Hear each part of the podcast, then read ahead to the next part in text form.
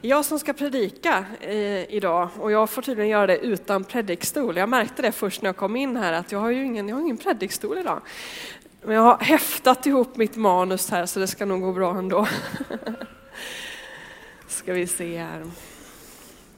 Nu har vi bytt musikanter här uppe inför det som komma skall. Så, vad fint. Vi eh, har i den här gudstjänsten nu läst tre bibeltexter. Oj, titta. Tack. Tre bibeltexter. En från Saltaren 24, från Karja 9 och från Matteus 21. Och det är lite konstigt för de här texterna är alla påsktexter egentligen. Och man kan tänka, varför läser vi dem de här påsktexterna strax före jul? Och den där frågan ska jag återvända till allra sist i min predikan. För innan dess så ska vi reda ut, vem är denne man som rider in i Jerusalem? Vem är det som alla de här bibeltexterna handlar om? Vem är denne Jesus? Och vad kan han göra för skillnad i våra liv och i den här världen?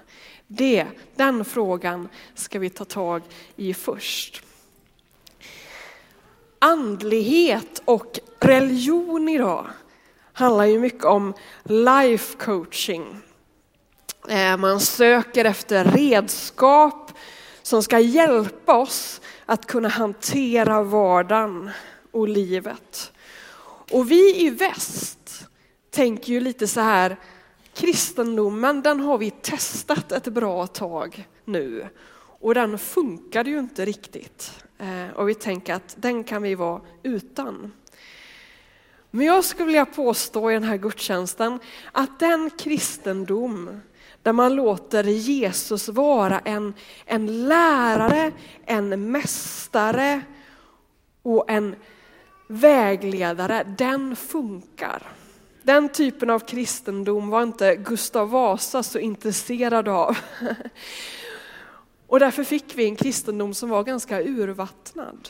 Men jag skulle vilja påstå att om man tar Jesus på allvar och låter honom vara en mästare, en lärare och en vägledare, då funkar det. Då funkar det även i vardagen. Och jag ska gå till ett Jesus-ord som Jesus sa i en av hans predikningar. Så här sa han, och jag tror att det är ett ord som kan göra skillnad i våra liv idag. Matteus 11, det kommer upp här på väggen.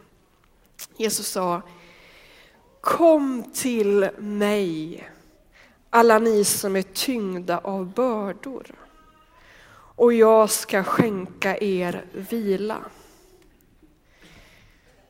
Ta på er mitt ok och lär av mig som har ett milt och ödmjukt hjärta. Så ska ni finna vila för er själ. Mitt ok är skonsamt och min börda är lätt. I vårt land har vi det ju väldigt bra. Vi är en del av välfärdssamhället.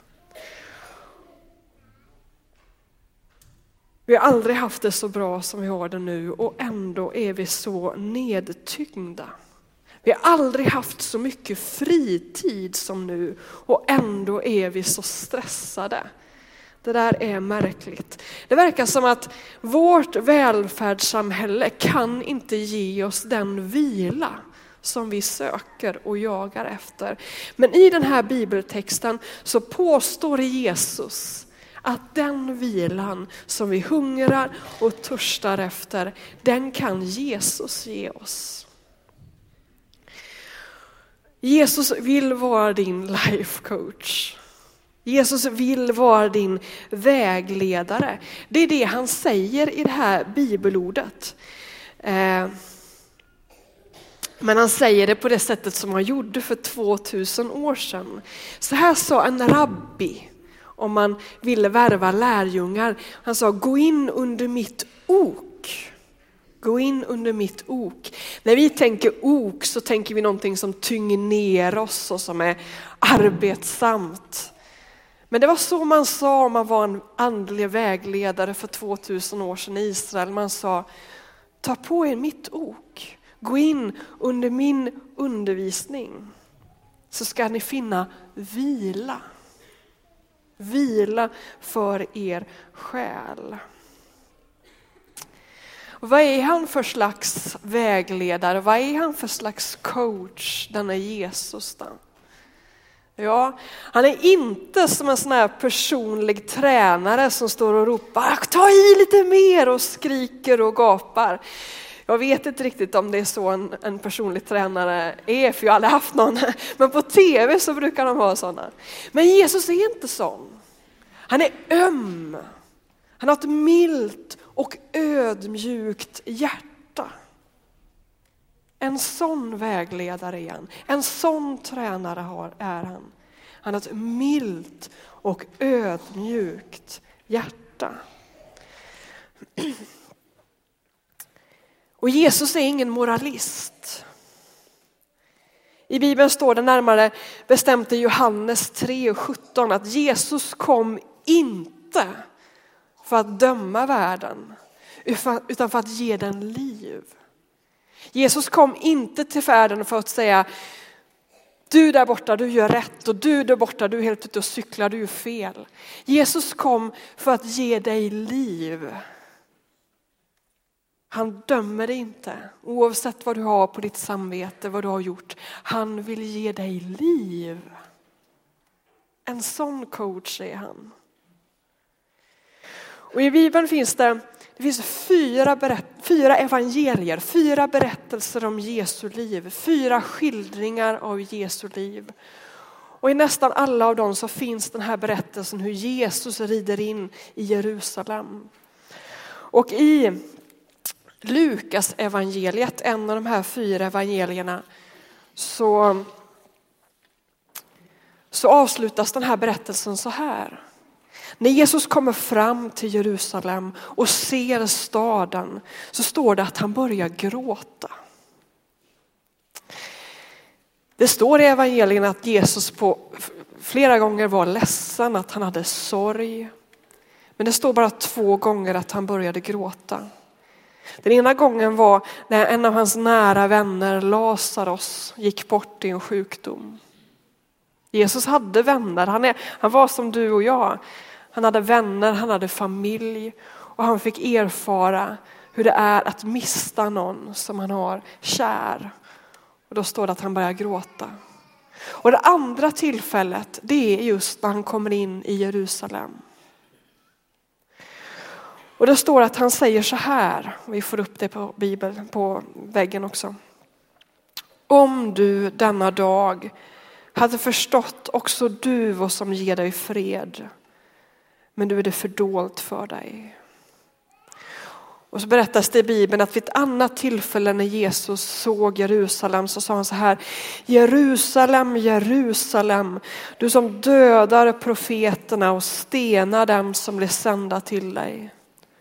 Hur ofta har jag inte velat samla dina barn så som hönan samlar sina kycklingar under vingarna, men ni vill inte. Alltså Jesus blickar ut över det ockuperade Jerusalem.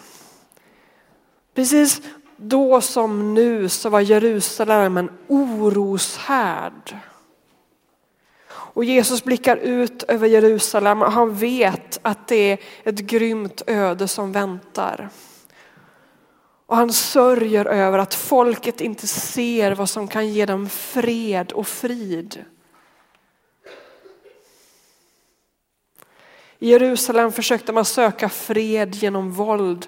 Men våld föder bara våld och han vet det. Och han vet att en dag kommer staden jämnas till marken och så blev det också 40 år senare. Det flammade upp ett uppror som romarna förintade och mejade ner hela stan med marken. Och Jesus ser det för sin inre blick och tänker om ni bara visste. Om ni bara visste vad som kunde ge er frid och fred. Det är fred och frid i samma ord i i grekiskan som är det språk som Nya Testamentet är skrivet på. Och jag tror att Jesus än idag blickar ut över världen och gråter och säger om ni bara visste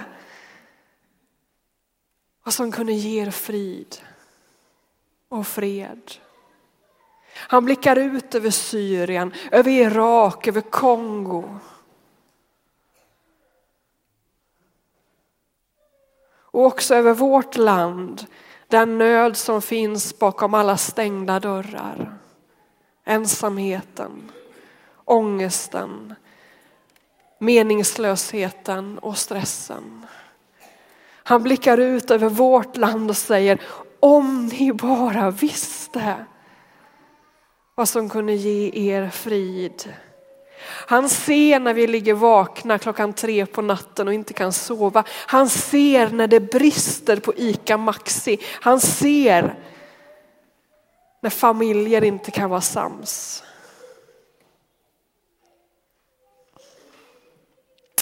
I Bibeln så kallas Jesus för en frälsare. Och det där kan vara lite svårt att relatera till det där begreppet, det är så gammalt. Frälsare.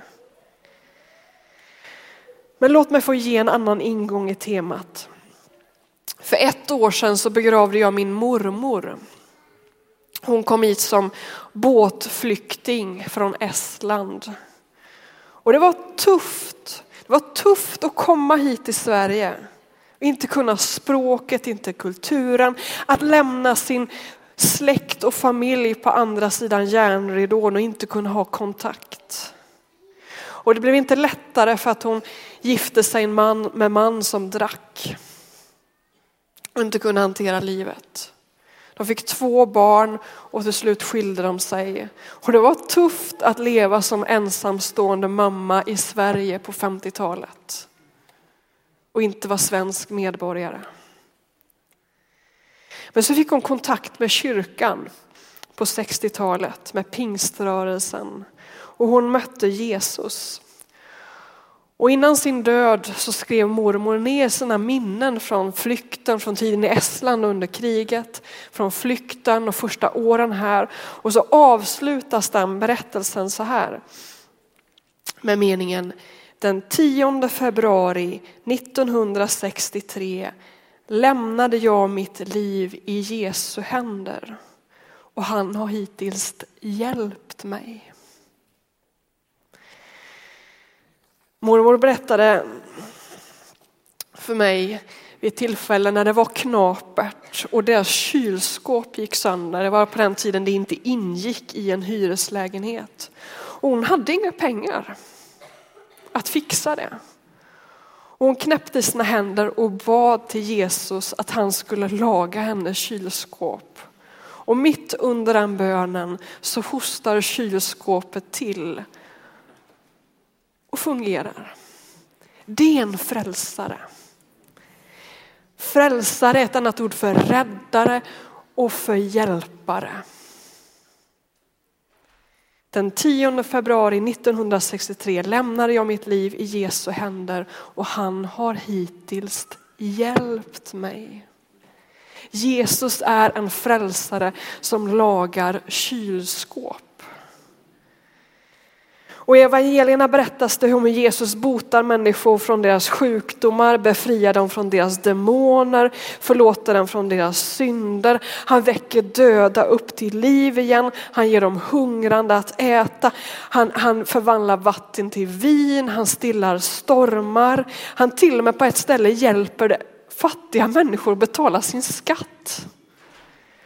Hans undervisning hjälper människor ut ur olika dilemman. Han Hans undervisning visar vägen ut ur oron, ur självdestruktivitet, över bekymmer, ut ur synd.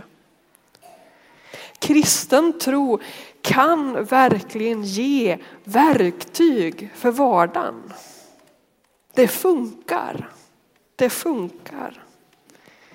Han, Jesus kom hit till jorden inte för att förstöra ditt liv utan för att rädda det och göra det enklare.